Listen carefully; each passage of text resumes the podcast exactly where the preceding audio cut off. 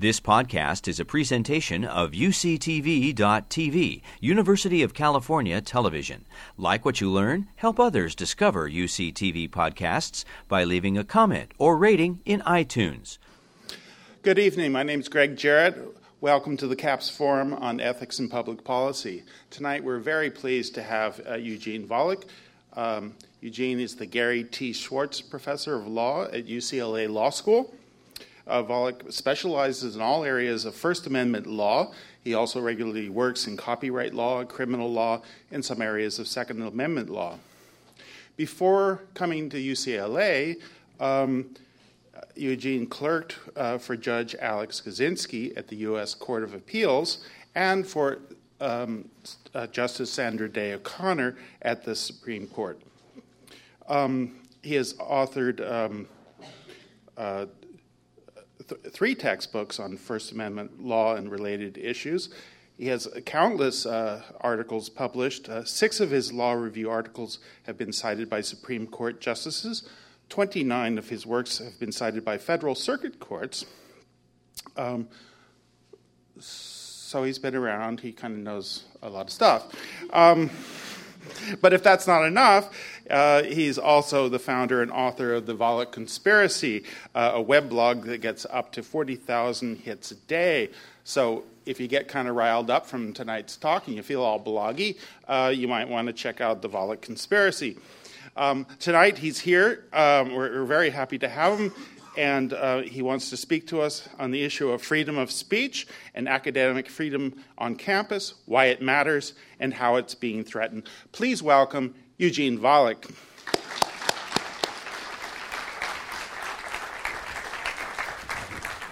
Uh, thank you. Um, thank you very much uh, for the kind introduction. Thank you very much for the kind invitation. It's a great pleasure to be here. Um, I'm going to be talking exactly about that. I'm going to start with how it's being threatened. I'm going to talk a little about why it matters. And then I'm going to finish by talking a little bit about freedom of speech and academic freedom and what they might mean uh, and what the difference is. Freedom of speech is a legal concept, academic freedom is more a concept of professional ethics. Uh, it turns out they may play out sometimes in somewhat different ways, but unsurprisingly, they're often talked about together. So I'm going to start by just pointing to a few particular examples. Uh, let me start with an example about moot court. I don't know how many of you have run across moot court before. Moot court is a staple of law schools. Uh, in pretty much every law school, there's at least one moot court pro- program. Generally speaking, they are run by students but under the advice, uh, or I'm sorry, with the advice and in some measure under the control of faculty members, just because faculty members know a little bit more about law than the students do. And uh, uh, the purpose of the moot court is to teach students how to be better lawyers. It's not an academic class in the sense of teaching you substantive subject matter. It helps teach you how to write briefs, and it helps. Um, it, helps uh, uh, teach you how to argue because what happens is you write your briefs, uh, then you argue, and there's a competition, and eventually there's final final round, and then you're you're uh, uh, evaluated by the judges, who are usually start out by local lawyers, uh, and then eventually the final round is usually uh, uh, federal appellate judges. You're evaluated based on your writing and based on your um, on your argument. You're not evaluated, generally speaking, based on your research that turns out to be important for this story. Uh, so usually, usually what happens is it's a so-called closed problem. You're given a problem, and then you're given a set of cases. And you read the cases, and everybody has the same set of cases. So you don't have to spend time researching. You don't have the risk that maybe, uh, maybe the, uh, uh you, you'd end up not finding some case, and as a result, you, you write a worse brief just because of this mistake in the research. So this is the way that moot court operates, and this is what happened in this particular law school. This is a law school that's a top 20 nationally, nationally regarded law school. Um, and the issue was when does speech become an unprotected true threat of violence? Uh, this was a case, this was based on a case that was before the court a couple of years ago called Elonis. You may have heard of it. it was, some people talked about it as the Facebook threats case. It happened to involve threats on Facebook. The fact it was on Facebook was quite irrelevant. The important thing is it was a threats case. And it was an interesting question. By the way, of course, moot court problems very often are based on currently pending Supreme Court cases, in part because they're in the news, they're interesting. Uh, and the question was actually kind of a technical legal question uh, whether uh, you need to, uh, with a prosecution in order to find some to convict someone of a threat needs to show the person specifically intended to put the target in fear, or whether it's enough to show that a reasonable listener would have would have been put in fear. An interesting technical problem having to do with something called mens rea. I don't know if you've run across it. If you go to law school, you're going to study criminal law. Your first, first year, you're going to hear a lot about mens rea. This is, uh, this is standard legal stuff, and that's why I think the students thought it was an interesting question. The leading precedent was a case called Virginia v. Black. It's a 2003 case which involved cross burning. The question was when does cross burning become a threat? And the reason why Elonis was in fact, before the court in the first place, is Virginia v. Black had a line that suggested that the test, constitutional test, is indeed purpose. That you, that you need to show that somebody had the purpose of threatening. Other courts had earlier and since said, no, no, that's not the rule. And that the Supreme Court maybe didn't really think it through when it announced it that way. So there was a disagreement among the courts. Again, so far sounds like a very straightforward, straightforward legal issue. Uh, but it turns out it turns out uh, what happened was the students, this came out because students got in touch with a local faculty member and said, There's a problem with our moot court problem. What's the problem? Well, the administration is telling us that we can't include Virginia v. Black as one of the cases in the research packet. I, and the faculty member says, That's pretty odd. Uh, I have this all on very good authority. Uh, so uh, uh that's, that's pretty odd. Uh, oh, why, why, can't you include it? It's the single most important precedent. Because it involved flag burning. I'm sorry, cross burning. And black students might be upset by this. Now, note, this didn't come from any particular students. This was the administration projecting that some students might be upset by the fact pattern of one of the precedents, Virginia v. Black, and that they shouldn't have to read this precedent. But then, of course, the question is what about the other precedents? Because if there are other cases in the course spec, they have to mention Virginia v. Black. And court opinions, usually, when they mention a case, say something about the key facts. Oh, the student said, we were told to take care of that too. We have to redact, we have to edit out the facts of Virginia v. Black from every case, every case that mentions it. And four administrators told them the same thing. Ultimately, what happened is they went to a fifth administrator at the advice of this faculty member, an administrator who'd actually come from the tenured faculty rather than being uh, uh, an administrator who had gone in through the lecturer route or had never been a lecturer. And the fifth administrator said, That's a very strange, uh, strange uh, uh, demand that you're getting. And within two days, it was all. It was all revoked. So, from my perspective, it was a happy ending, but a not so happy beginning. And I want to start with this because this isn't actually a matter of free speech. There's no First Amendment right in this context to have a particular problem, in part because this is something of a curricular offering. It's done by the students, so it's not actually part of the formal curriculum, but it is subject to the editing of the faculty member. And if the faculty member had said, you can't include that precedent, it's completely not on point. Or if the faculty editor said, you know, you really shouldn't include this precedent, it's just too confusing. Trust me, I've taught a lot of students. This precedent is too confusing. Use this other precedent. That would have been perfectly sound, it seems to me. But what was going on here is because of this concern that has especially arisen, I think, over the last several years about what some people call safe spaces, about having students not feel offended or upset or triggered by material, what happened was the underlying the underlying substantive pedagogy of the problem was being destroyed. Students, instead of being taught, look, you have to read the cases. You're a lawyer, you have to read the cases. Some of the cases may involve really bad people doing bad things. That's why they're in court. Criminal law, especially. They could involve murder, they can involve rape, they can involve robbery, they could involve cross burning. That's, it seems to me, the pedagogical message that students have to be taught. You know, when you're a lawyer, you can't just tell your client, no, I'm sorry, I can't read that precedent. It's too upsetting to me. And again, I, I, I, don't think any students actually asked the administration to do this. Administration was being proactive there, just not the good kind of proactive. So that's what persuaded me that there really is a problem. It's a problem not just as to speech restrictions as such. It's a problem about academic freedom and ultimately about academic integrity. And one of the lessons of this example is that academic freedom isn't just an abstraction. Academic freedom is about effective training it's of, of students, effective teaching of students, effective learning by students. Uh, uh, and it's not just about that, but in considerable measure it is about that. And losses to academic freedom are ultimately, in many ways, losses to effective teaching of students. Let me give you another example. So this was, uh, without, uh, this was a flyer uh, for, uh, for an event at the University of Minnesota. Note the date, January 2015. It was right after the massacres at, the, at Charlie Hebdo. Uh, and uh, the title was Can One Laugh at Everything? Satire and Free Speech After Charlie.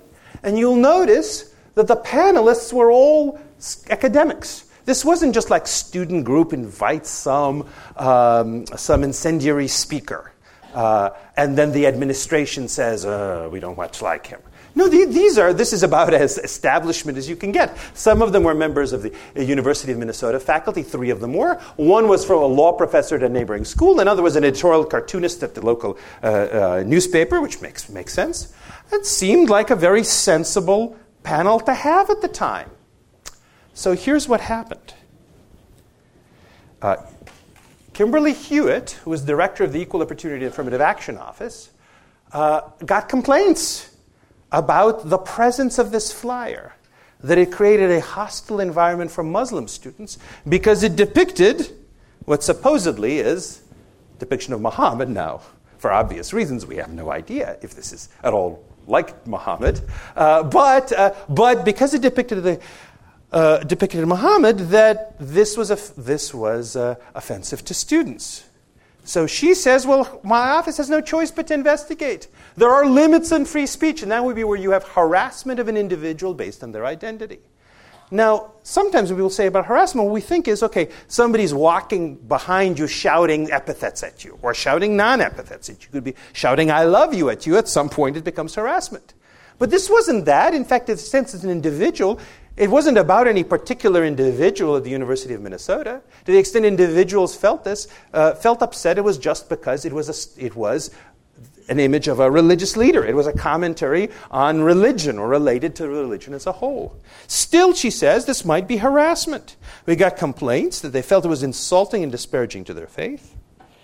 Now, when word of the complaints got out, a college administrator sent out an email asking the flyers be taken down. And the dean of the department, I think very much to his credit, said absolutely not. The flyers stay up. My faculty are putting on this event, and you can't censor their descriptions of this event. The investigation ultimately concluded the flyer does not rise to the level of harassment that would violate university policy. But it found that because many people found the poster personally offensive and hurtful, it contributed to an atmosphere of disrespect towards Muslims. And in a letter to Coleman, Hewitt recommended that he communicate that the college does not support the flyer's image of the Charlie Hebdo depiction of Muhammad. Now, I, if I were the dean, my response would be that I do support that. But you know, I don't insist that everybody take that view. At the very least, though, the dean might say, well, it's not my job to decide whether I support this or not. My job is to create an environment where faculty members and students can discuss all of these issues, whether I support a particular depiction or not. It's not for me as management to tell them what depiction uh, I would support or not, especially if you look at what this depiction is. This depiction is one of the most important uh, images of the last decade. It is something that is of historical significance. It is something that decades from now people will still be talking about and reading and seeing in books and talking about in articles. To say that because some people find this image to be blasphemous, it cannot be displayed at a university, it seems to me is a very, very major step backwards for academic freedom. And again, ultimately for freedom of students to learn and for students to hear all sorts of, uh, all sorts of views, whether there are views that are favorable towards Islam or hostile towards Islam. Um, all right. Uh, so this is, I think, a special case of what interestingly would seem to be rediscovering is very old sort of restriction that the Supreme Court in 1952 I had thought had buried in a case called Joseph Burstyn, uh, but uh, now seems to be coming back, and that's prohibition on blasphemy. So at San, San, Francisco State University, college Republicans were investigated for months for stepping on a Hamas flag. Hamas is a terrorist organization, but among other things, on its flag, it has apparently a passage from the Quran, including, I think, the name of, the, the, the name of Allah. So some Muslim students complained, saying this we find offensive to us as Muslims because they're trampling on. It actually wasn't actually even a real flag; it was their drawing of the Hamas flag. Well, I can see why some people would be offended, but this is the flag of ultimately a government, of a terrorist organization. It could have been a non terrorist organization. It seems to me that criticizing governments and expressing your hostility to governments is an important part of what university students should be free to do, whether it's the government of Israel or the government of Hamas, and whether their flag contains religious symbolism or not. At Purdue, a professor was investigated for criticizing Muslims on a Facebook page these incidents actually do predominantly these days involve anti Islam speech. At Tufts University held that a student newspaper harassed Muslim students by publishing a critical parody of Islamic Awareness Week. Something similar at University of Chicago. And then just around this out, William Paterson University, a Muslim student was charged with sexual harassment when a professor who sent out a message affirmatively promoting a film labeled a lesbian relationship story, he sent back saying, he doesn't want to hear that because he thinks homosexuals are perverted. Now, it's not my view that homosexuals are perverted, but it does seem to be his understanding of his religion, and that seems to me to be a view that needs to be aired, whether you agree with it or not. If you disagree with it, you need to be able to explain why it's wrong and not just charge people with sexual harassment uh, for promoting it. This is a different example. Blinn College, which is a college, community college in Texas. This is a sign. I don't think they got very large grant from any outside groups to produce this sign. Defend gun rights on campus by Young Americans for Liberty. That was their sign. Administrators tell students that she needs special permission to display the sign and to collect sign-ups for the club. Now, part of the problem is this was one of those free speech zone type cases where the administrator said, look, we just don't want any speech. It's not like we just don't like your ideas. We just don't want any speech because it's a bother. It, uh, it's something that interferes with our bureaucratic way of running, running the institution. So you need special permission just to display a sign and collect signups. Uh, but one of the things that they also made clear is the permission might be unavailable because of the message, because the signs support gun rights on campus. Now, there's a big controversy about whether students who have legal licenses to carry concealed guns should be free to carry them on campus. In about 40 states, any law abiding adult can get such a license, or sometimes even carry a concealed gun without a license. Uh, in some of those states, they can carry it on campus, others not. An interesting question. I don't know what the right answer is. But again, it seems to me that that is a question that should be debated as a matter of academic freedom and not suppressed. Uh, there are many other examples. Um, let me mention a couple from the University of California, and then I'll shift a little bit to the broader principles.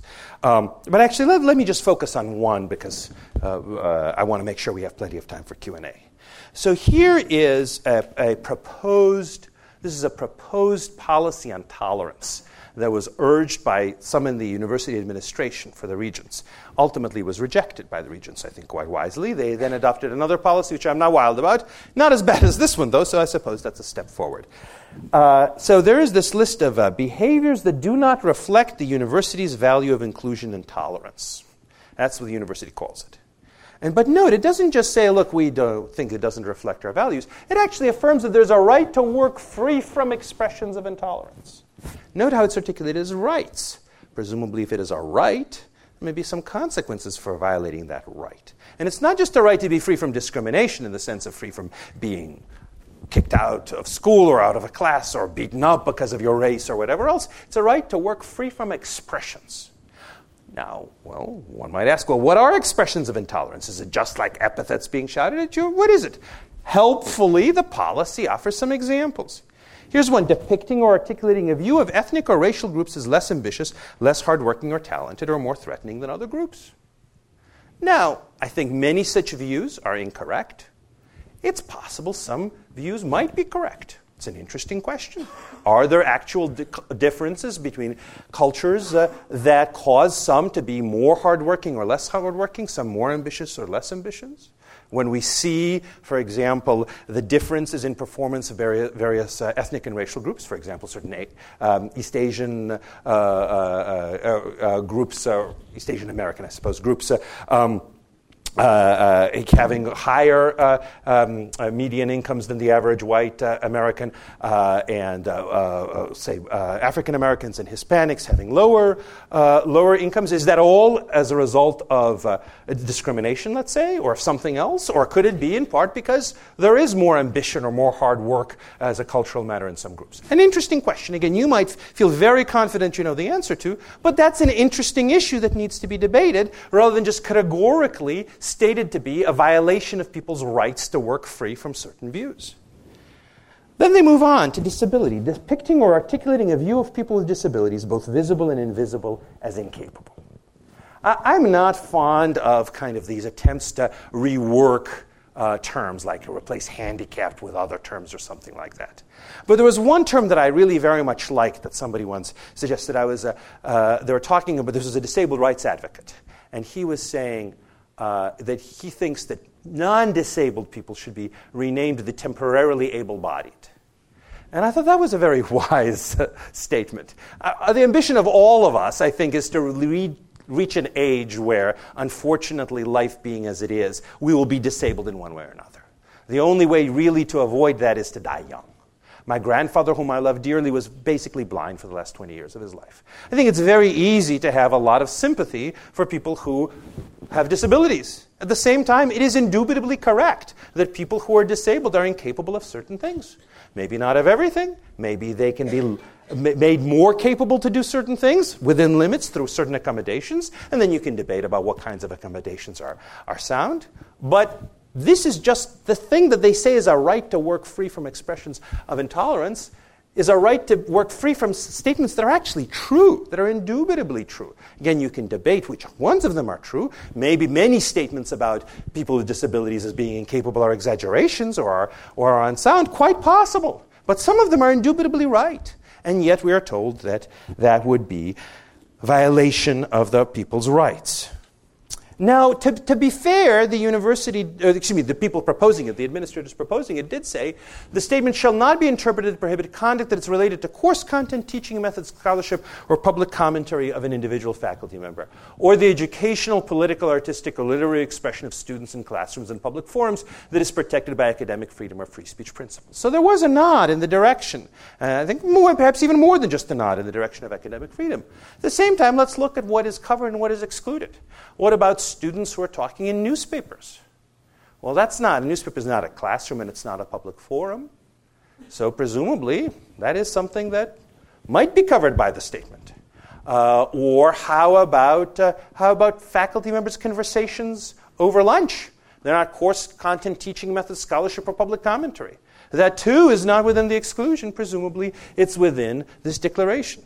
And beyond that, again, once the university administration and again, fortunately, UC didn't do this, but once the university administration declares something to be a violation of people's rights, presumably some kind of uh, sanction, some kind of punishment will at some point be imposed for that. Otherwise, what's the point of calling it a violation of rights? So, uh, uh, whatever the university might be saying in the last two paragraphs there, I think what they're saying in the first three paragraphs is indeed there's these views are views that you had best be careful about expressing at the university, unless, of course, you're fortunate to be a tenured faculty member, in which case all bets are off.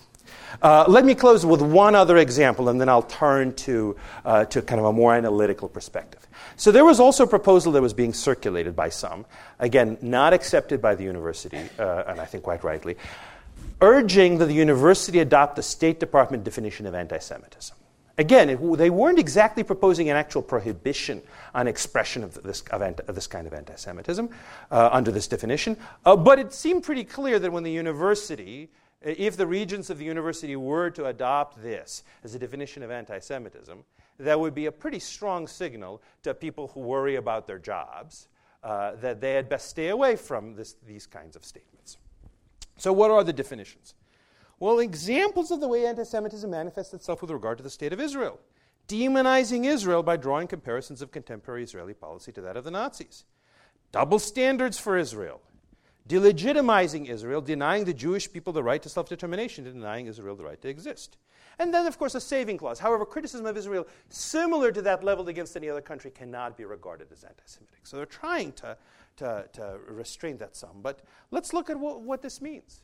I actually support Israel. I think, I think Israel, on balance, is probably one of the better countries to live in in, uh, in uh, the Middle East, and it's a better country to live in for Arabs than most of the other Arab countries. They have more democratic rights in Israel than they do in most of the other Arab countries. So I'm actually a supporter of Israel. But at the same time, Israel, no less than Hamas, no less than Islam, no less than capitalism or communism or anything else, has to be subject to criticism. What about denying the Jewish people the right to self determination and denying Israel the right to exist? Well, it's an interesting question of which people should have a right to self determination. Should the northern Cypriots, there, there's a breakaway uh, Turkish speaking uh, part of, of, Cyprus that is sort of a, de facto a, a, separate country but not generally accepted. What about the Basques? What about the Quebecois? What about the Scots? What about the Taiwanese? What about the Tibetans? Interesting questions. Maybe the answer is all of them should, should have this right. Maybe, maybe the answer is none of them should have this right. But these are questions that need to be debated and not condemned by the university as supposed anti Semitism. Uh, and the saving clause is really not, not much of a protection at all, right? Most people don't actually go out there and say, okay, fine, I'm going to have a program of personally making sure that I consistently criticize all countries. So if I'm going to criticize Israel for something, I need to make sure that I'm going to spend some of my time criticizing Saudi Arabia for something. People talk about what they're interested in, and people talking about what is, makes them passionate. People generally don't have time to, to talk about more than one country uh, or learn enough about a, pro- a more than one problem to figure out uh, uh, what, they, what they think about it. So the consequence of this kind of proposal would be a suppression, it seems to me, of the academic freedom to discuss very important questions about, about Israel, even if the viewpoint that's being suppressed is one that I generally don't agree with. Let's skip through things and let's, let's, let's move on to the analysis. So let me tell you about some well established truths. And I want to do this from the perspective of the first case from the Supreme Court where Justice talked about uh, the, the First Amendment as a means for pursuing truth and protecting the marketplace of ideas. It, and this is Justice Holmes in one of the early post World War I dissents, where he talked about, among other things, time having upset many fighting faiths. That's the line he used. Interesting line. What does it mean? Well, let's talk about some well established truths. Some races are inferior. Perfectly orthodox standard view among scholars of Holmes's era. Without question, a major part of the progressive, uh, of actually progressive platform in many ways. Women's and men's roles must be different. This famous Brandeis brief that Louis Brandeis, who is, or Louis Brandeis, excuse me, uh, who is remembered as a very important kind of libertarian uh, justice uh, of the early 1900s, that brief uh, came in a case where he was arguing that, in fact, because women uh, are uh, more frail in various ways than men, they should, uh, a, a, law that provides special maximum hours for women, which also makes women much less competitive as a result in the workforce because they're subject to the supposedly protective measures, should be constitutional. It was perfectly well accepted as, as totally obviously true that women's and men's roles must be different in a vast range of life. Homosexuality is a mental illness well established truth accepted until 1974. Abortion must be made criminal. Same, same view. Premarital sex is immoral and destructive to society. You would have talked to somebody at that era and they would have said, absolutely. And they had perfectly, perfectly solid arguments for that. Society must promote religion sort of the opposite of the modern Establishment Clause view, p- perfectly as well established. And of course, speaking of Holmes, that mental defectives should be sterilized. This is the, an opinion that, he, that uh, there was a common law at the time, and he, was an opinion that he wrote that upheld that law in Buck v. Bell in the late 1920s.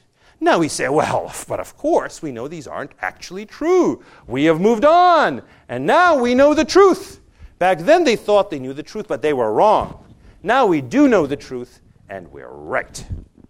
Well, that's probably what we do think, and almost by definition, right? If we think something is true, we think we're right. But I think one of the things that Holmes talked about is that even when you're talking about these kinds of topics, he wasn't focusing on all of them, but just to list the ones about which we have very deep views, and most of us can't imagine we might be mistaken on them. But you can't know that you're right any more than the people back then, whom we now believe to be wrong, could have known that they were right. In any, in any final way. This is what I consider the first and the most important academic freedom principle. You don't know. We might have very deep views about these subjects, but we don't actually know. And we can never finally know. We have to be free to ask and consider possible answers. Precisely because it's always possible that the orthodoxies of today on all of these subjects would, will prove to be just as incorrect or kind of or partly as incorrect uh, as the orthodoxies of the past.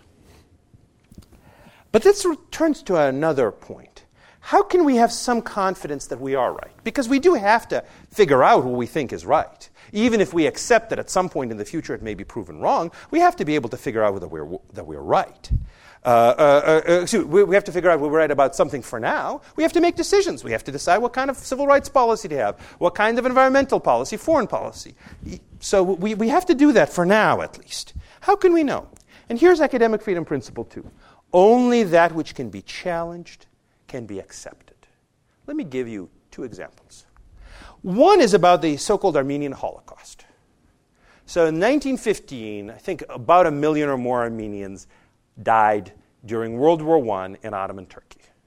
Uh, many scholars believe that this was part of a deliberate attempt by the Turks to exterminate the Armenians. The Armenians were seen as kind of Christians allied with the Russians, who were historically at that point the enemies of the Turks. The Turks were uh, the Ottoman Empire was, of course, a Muslim, uh, Muslim empire, and that, uh, that they w- therefore wanted to slaughter a uh, uh, million Armenians. The other view is war is a nasty, nasty thing. People die all the time there. Uh, and what happened was this was just an unfortunate f- result of the war. There may have been individual, individual atrocities against Armenians, but this was, this was not part of a coherent attempt to, uh, to exterminate Armenians. Interesting question. My sense is the dominant academic view is, in, is the former, that there was, in fact, a, a deliberate Holocaust. But how can I possibly know this? I'm not a scholar of World War, uh, of the kind of the southeastern front during World War I. Are any of you? Maybe some of you are. Most of you aren't. How can you know? How can you figure out what to think about this? Well, I take it you talk to scholars, you read scholars, you try to figure it out. If there is conventional wisdom in, in the profession that says that that uh, uh, there was in fact a, a, deliberate Holocaust of the Armenians, well, then you might say, all right, that's worth worth believing, at least unless I learn otherwise. But you can't possibly know this unless people uh, unless uh, uh, uh, people are free to argue the opposite. Conversely, you can't be sure that a view is wrong unless people are free to defend it. And we see it proven wrong in open debate. If somebody gets up and says, look, that this was just all an unfortunate accident. And other scholars say, no, this is clearly wrong. Look at this document, that document. And the people who know in the audience nod and say, yeah, yeah, there really was an Armenian Holocaust. Then I could say, okay, fine. I'm willing to believe what the scholars think. But if I know that the guy who was going to come to defend this couldn't come because he's in jail for denying the Armenian Holocaust, or couldn't come because he's afraid of a civil lawsuit, or he's afraid of being fired. In fact, there was in France, uh, Bernard Lewis, the very prominent historian of the Ottoman Empire, uh, was, uh, was prosecuted for and fined uh, for uh, what was seen as denial of the Armenian Holocaust. The moment I know that, at that point, I know that I can no longer trust that conventional wisdom because that conventional wisdom is not the result of coherent debate. It is, the, uh, it is rather the, um, uh, the result of, of, a truncated debate, deliberately truncated debate. Let me give you one other example. One of the most controversial issues um, uh, around these days is whether there are uh, significant statistical differences in possibly in cognition, possibly in temperament, between racial groups, and a separate, although related question, between the two sexes. Now, my sense from what I understand, again, conventional wisdom to be, is that most scholars don't think there really is any such difference between racial and ethnic groups. Some disagree, but that seems to be conventional wisdom. As to sex, the, the matter is uh, more up in the air. Um, among other things, because it is quite clear that men and women have very substantial, substantial chromosomal differences. Obviously, we, we uh, of the 46 chromosomes, men and women share only 45. Uh, so, uh, um, uh, I think there's a lot being learned now about genetics that might upset any of these views. I don't know. But this, this is an important practical question. Note it's an empirical question. You can't reason your way to an answer to this. This is something that only scholars can figure out by study. Well, again, if we want to figure out what our tentative view on this should be, we can figure it out if we listen to the scholars, but only so long as the scholars are free to express whatever views they can. If it turns out you're going to lose your job for taking one side of the, of the argument, it's not just that one side is silent, it's the other side is no longer credible. Because the other side is not something that, we, that has come to win the debate because its arguments are better, it's come to win the debate because the people on the other side get fired how can we know how to respond to people we think are wrong? So this is what I call the reverse Pauline Kael principle. There's a famous quote from Pauline Kael. It's sometimes somewhat mangled, but here's what I think is the right version. I looked it up. This is in 1972. I live in a rather special world, she, world, she says, December after the election. I only know one person who voted for Nixon. Where they are, I don't know. They're outside my ken. But sometimes when I'm in a theater, I can feel them. She was a, a movie critic. Nixon, by the way, he was a president once, right? Um, so this is often seen as emblematic of a kind of cocooning that people often go through, either deliberately or just that's the way life operates. They end up being surrounded just by people who are like minded. The problem is they end up being unable to understand why the other side wins. Why did Nixon win? Well, uh, if you have never talked to people who are supporters of Nixon, if they're shouted down, if they're expelled, or if they're otherwise suppressed, well, then in that case, you'd have a hard time understanding that, have a hard time figuring out how to, kept, how to keep him from winning. Uh, likewise, look, I'm no great fan of Donald Trump by any means, but there are lots of people who seem to be that. We can silence them, we can try to make sure they can't express their views of the university, but then how can we know how we can persuade them? How can we know which of their arguments seem to be something that strikes a chord with some listeners? It's only by hearing them out that I think we can understand how to rebut them. And that, too, is, I think, a very important academic freedom principle. Uh, uh, let me, l- these are actually the, the most important ones. Uh, uh let me, let me um, close with, uh, uh, with one more what I call is the spectrum of discourse. One, this is one thing that you often hear about. Well, all right, we should protect all these ideas, but why protect vulgarities? Why protect empty slogans? Somebody's chalking Trump, make America great again. Where's the logical element of that? Why protect sound bites or ill informed or illogical arguments? We're a university, we're an academic institution. Why protect anything except academic discussion? So here's what I think is another important principle, and that's communication and debate works on many levels of detail and rationalism. And we saw that very much in many kinds of uh, political and social movements. Uh, there are the Black Lives Matter movement. Black Lives Matter. You know, it's a slogan. It's not an argument. It's not a learned paper. It's not an argument sense of it's not a sustained argument. It's a slogan that resonates with many people, that captures something. It doesn't capture enough to get you an A on a test, right? You can't, uh, if you're being judged as a scholar or, a, or as a student, you can't win with just the slogan. But the slogan is important, that many movements are a combination of slogans, of appeals to anger, appeals to emotion, as well as appeals to rationality, and, of course, more sustained arguments. So let me just turn now to the last component, and we'll have more time during Q&A. Um, what does free speech and academic freedom protect us against it? My view, I think it's a pretty accurate summary of where the courts are, at least as the free speech side. Uh, so, first, it's a protection against university punishment. It's a protection, I think, against university implicit threats of suppression. It's a protection against private violence and against shouting down. It is not a protection against criticism. If, you, if somebody says something that people think are wrong, and everybody says this is so wrong, and he says, "Oh, I feel, I feel silenced because I'm afraid that people will say I'm wrong." Well, all right. Well, they are entitled to say that you're wrong, just as you're entitled to say you're right. In fact, that's part of this marketplace of ideas actually functioning. Note, the careful reader will have noted that not all of these can be First Amendment issues. For example, uh, shouting down and private violence aren't First Amendment problems because if they're done by private entities, they're not governed by, by private individuals. They're not governed by the First Amendment. I think it's a matter of academic freedom that a university must protect uh, students and speakers and faculty members from private violence from shouting down. Uh, but it's not a matter of First Amendment law. On the other hand, university punishment is a matter of First Amendment protection as well as academic freedom principles. There are different implementations, I should note, in different places.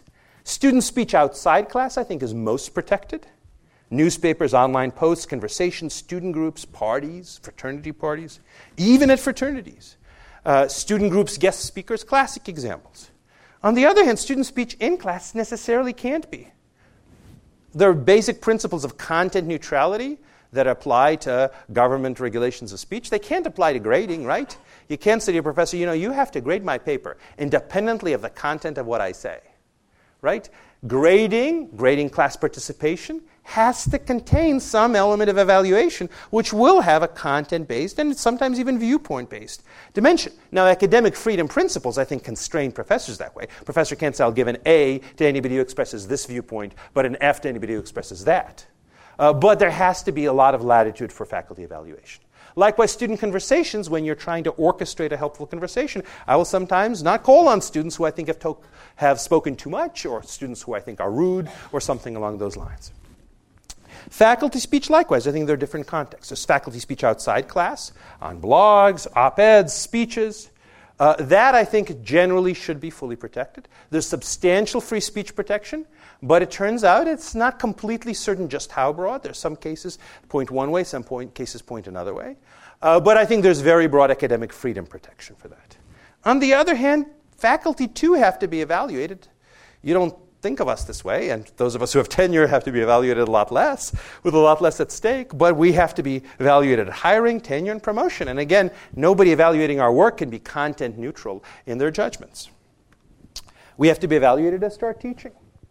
Uh, if, my, if my dean were to tell me, when you teach free speech law, teach these subjects and not those subjects, these uh, doctrines and not those, I would feel annoyed. I would feel that's a violation of traditional principles uh, that the, univer- the, the, university professor gets to run things in his classroom. But I don't think it would be a First Amendment violation. I mean, if I'm being supplied with a captive audience by, uh, the, by the university that's paying my salary to teach them, it could insist that I teach certain topics. Could it insist that I teach certain viewpoints as correct? It's an interesting question. Maybe it might actually, as a First Amendment matter. There, I think the academic freedom matters become much more troublesome. Uh, uh, academic freedom problems become much more troublesome. One question we might want to ask ourselves is should the answer be different in the humanities as opposed to the sciences? I suppose if a geologist were to start teaching that the Earth is only 5,000 years old, uh, then that's a viewpoint but it's probably one that the dean should have a good, good talking to with the geologist about. So I should say I'm a big support, supporter of free speech and academic freedom, but w- especially when you're talking about people being hired to say something, being hired to teach supposedly accurate information to students, there have to be limits to their ability to say, well, I'm going to teach it my way. Uh, finally, let me just close by one thing where actually I agree with some of the people I may disagree with on the other things, and that's university endorsed speech. Graduation speakers, university invited lecturers, like me, uh, monuments, building names. You know, I think if when people say they should rename Calhoun College because Calhoun was a bad guy who, should, who shouldn't be honored uh, but, uh, uh, uh by the university, that's a perfectly plausible position. I think we need to be careful when we deal with history and not try to shoehorn everybody in the past into the values of today. Nobody in the past shared all of our values, and some of them departed from it in, in more ways, and yet they may have done important things and left important le- legacies. I'm not sure John Calhoun would be one of them, but, uh, but that's something that, that we need to discuss. But when it comes to university controlling what it itself says, whom it honors, I think there is a lot of latitude in saying, you know, we should honor different people now than we may have thought proper 50 years ago. But when it comes to student speech, when it comes to professor speech, when it comes to real academic debate among members of the university community. There, it seems to me, that is both under threat and needs to be defended from those threats. Uh, so, that's a rather quick tour through a complicated topic, and I'm glad, I, am pretty, I'm glad, I'm pretty sure that we have time for questions.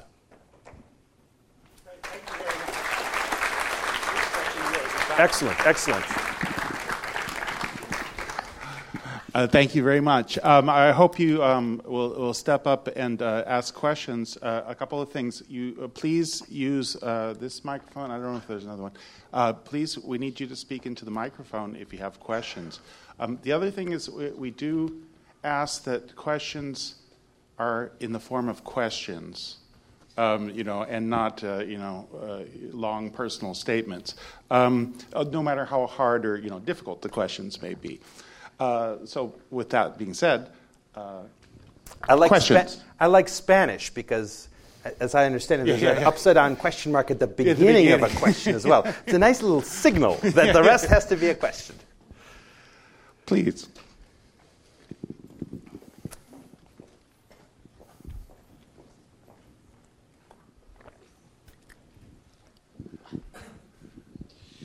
Hi, Professor. Thank you very much, and congratulations for your lecture. My question was uh, is a question, it's not a statement. Uh, what, how do you frame, uh, what do you think about the protest to the national anthems? I'm sorry, protest uh, to a national anthem, national hymn, anthem, anthem, anthem, yeah. National anthem protest. Yeah. Is there a particular protest against the national anthem? Uh, no, I mean that, uh, for example, I don't know now in Europe in many soccer fields some uh, there's like a debate because, uh, for, particularly in Spain, there's like protest to national anthem, uh, but, and there's a debate if that must be forbidden uh, because it is disrespectful toward the people yeah. who are part of being Spanish, or on the other hand is uh, part of the of the freedom of expression as a consequence of people who don't feel Spanish. Yeah. Well. Um I, am not in favor of forbidding anything on the grounds that it's disrespectful, forbidding anything through, through uh, the force of law uh, or through the force of university punishment or whatever else. Because I think, you know, I respect America, I respect Spain. Uh, but some might not. That's a, they may have good reason not to respect America or Spain. Uh, and, uh, uh, and there are lots of people in the EU who don't respect the EU and they think it's a damaging force rather than a positive force. I don't think I'd be one of them, but that's their view, and those are views that need to be protected.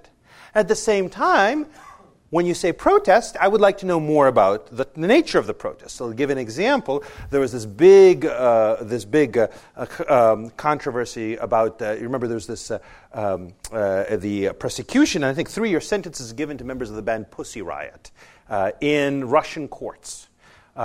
And I think the three years is a pretty long time for what they did. That strongly suggests that, that what upset people is their message. And their message was anti government and anti the Orthodox Church.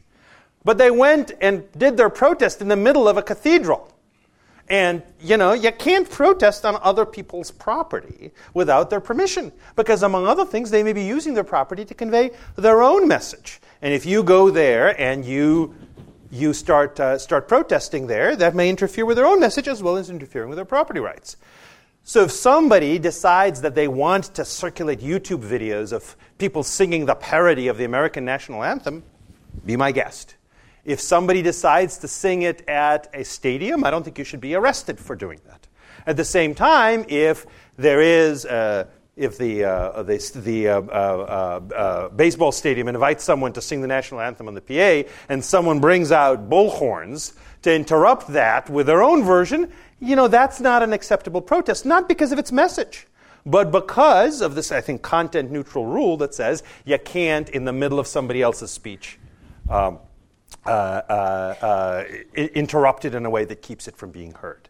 Now, the last thing I should say is there are also questions of manners. And a lot of the things we're talking about here are subject to lesser constraints, I think, than the legal ones or than the institutional ones, but ones that, you know, if you express yourself in certain ways, people might stop wanting to invite you to dinner parties.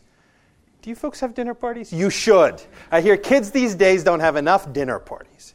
Uh, uh, easy, by the easy version, a tea party or a coffee party. Just, just buy some dessert and invite people for dessert after dinner. You don't have to cook for them. It's really nice. You won't get invited to those if you say really rude things. So it may be if you are mocking Muhammad or mocking the American flag or something along those lines, people will say, you know, that's kind of a rude way of putting things. Could you have done it a little bit more politely? That's an interesting question. Again, an interesting debate to be had, but a debate to be had, I think, free from coercion.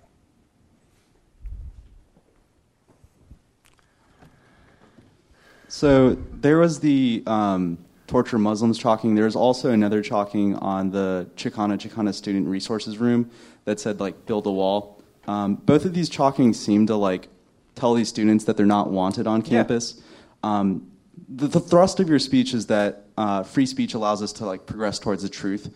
Um, but I think that there'd be like what, there's like pretty widespread consensus among people who study this, uh, especially in like the feminist uh, department and also uh, in the Black Studies department that when certain groups are excluded from academia, it distorts the conclusions that people in academia come to.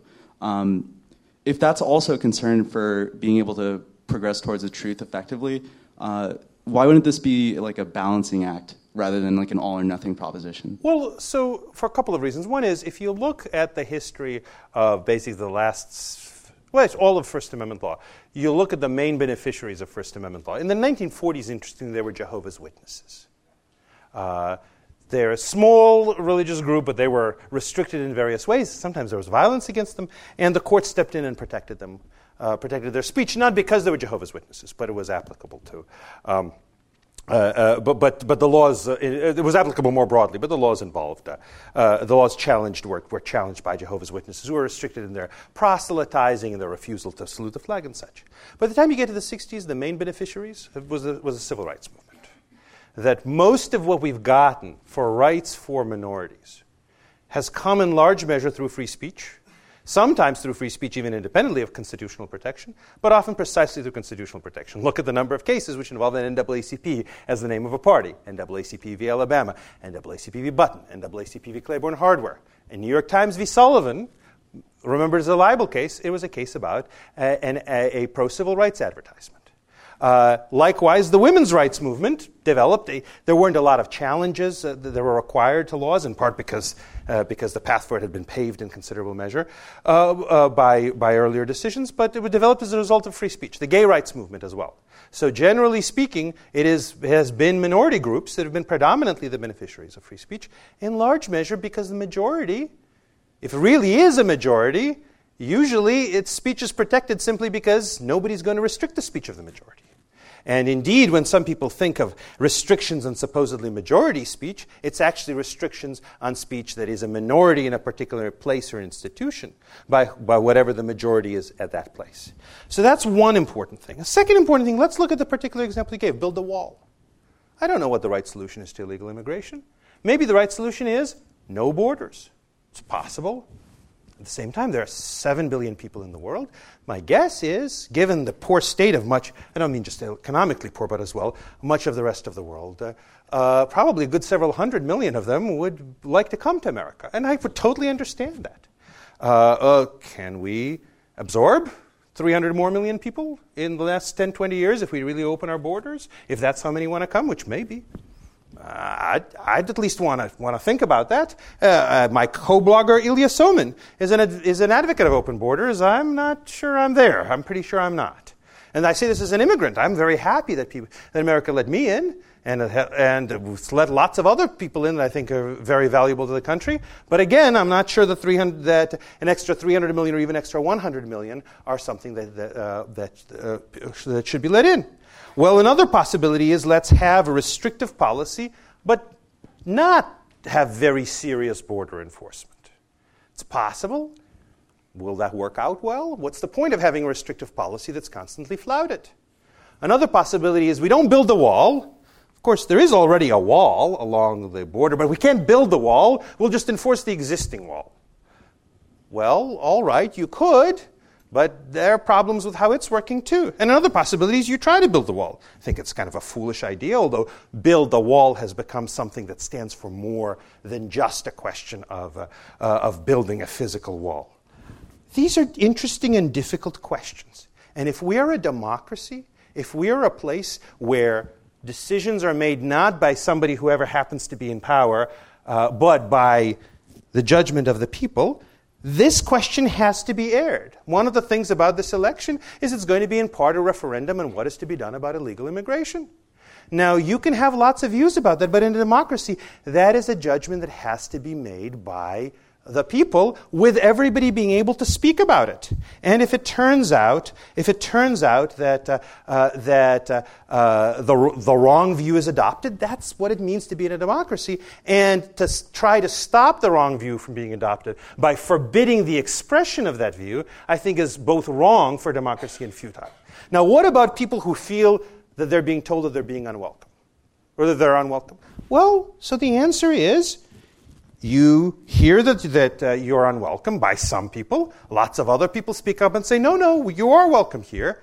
And you say, okay, fine, I'm going to be here. I don't care if some people don't much care for me. And you know, that's exactly what we demand of, of a lot of people. For example, there are, I will tell you, I'm not at all religious. Uh, but I, I, sympathize for deeply religious people, especially from relatively conservative religious groups, who are constantly surrounded by people mocking religion, people making jokes about their religion, people, uh, people saying that this particular group is all a bunch of bigots, that the Pope uh, uh, and the Catholic hierarchy, whom they may very much respect and uh, may, may uh, uh, feel religiously obligated to respect, are doing all of these bad things. you know, what, what do we tell? Well, they say, well, I feel unwelcome. I, you should suppress that. Well, what, what the answer is? Well, no, you know, we do welcome you, but you have to live with the fact that there are some people who don't think you belong here, or don't think your ideology or your religion belongs here. And the answer is you have to decide for yourself that you do belong here. And once you do, then in that case, the fact that some people, usually a small minority, don't welcome you here, uh, that, that does, shouldn't stop you from being here. I would say the same thing about uh, uh, about people who, who don't like criticism of illegal immigration. They may themselves be illegal immigrants or children of illegal immigrants. By the way, I'm, I'm said I'm not a supporter of open borders, but I'll tell you, I have nothing against uh, uh, illegal immigrants as a moral matter. They're just trying to build a better life for themselves. Maybe we have to deport them, but it's, but it's not because they're awful people. It's because there are these rules that we think we need to enforce.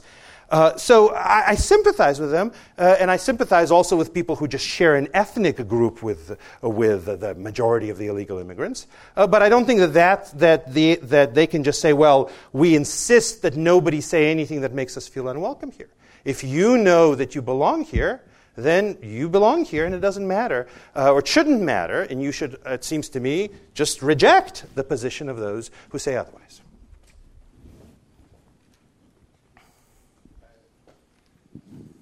I think we better close. I know there are a lot of a lot of more questions that we um, we have to ask uh, um, Eugene, but I think uh, at this point uh, we should thank uh, Eugene Volokh very much for.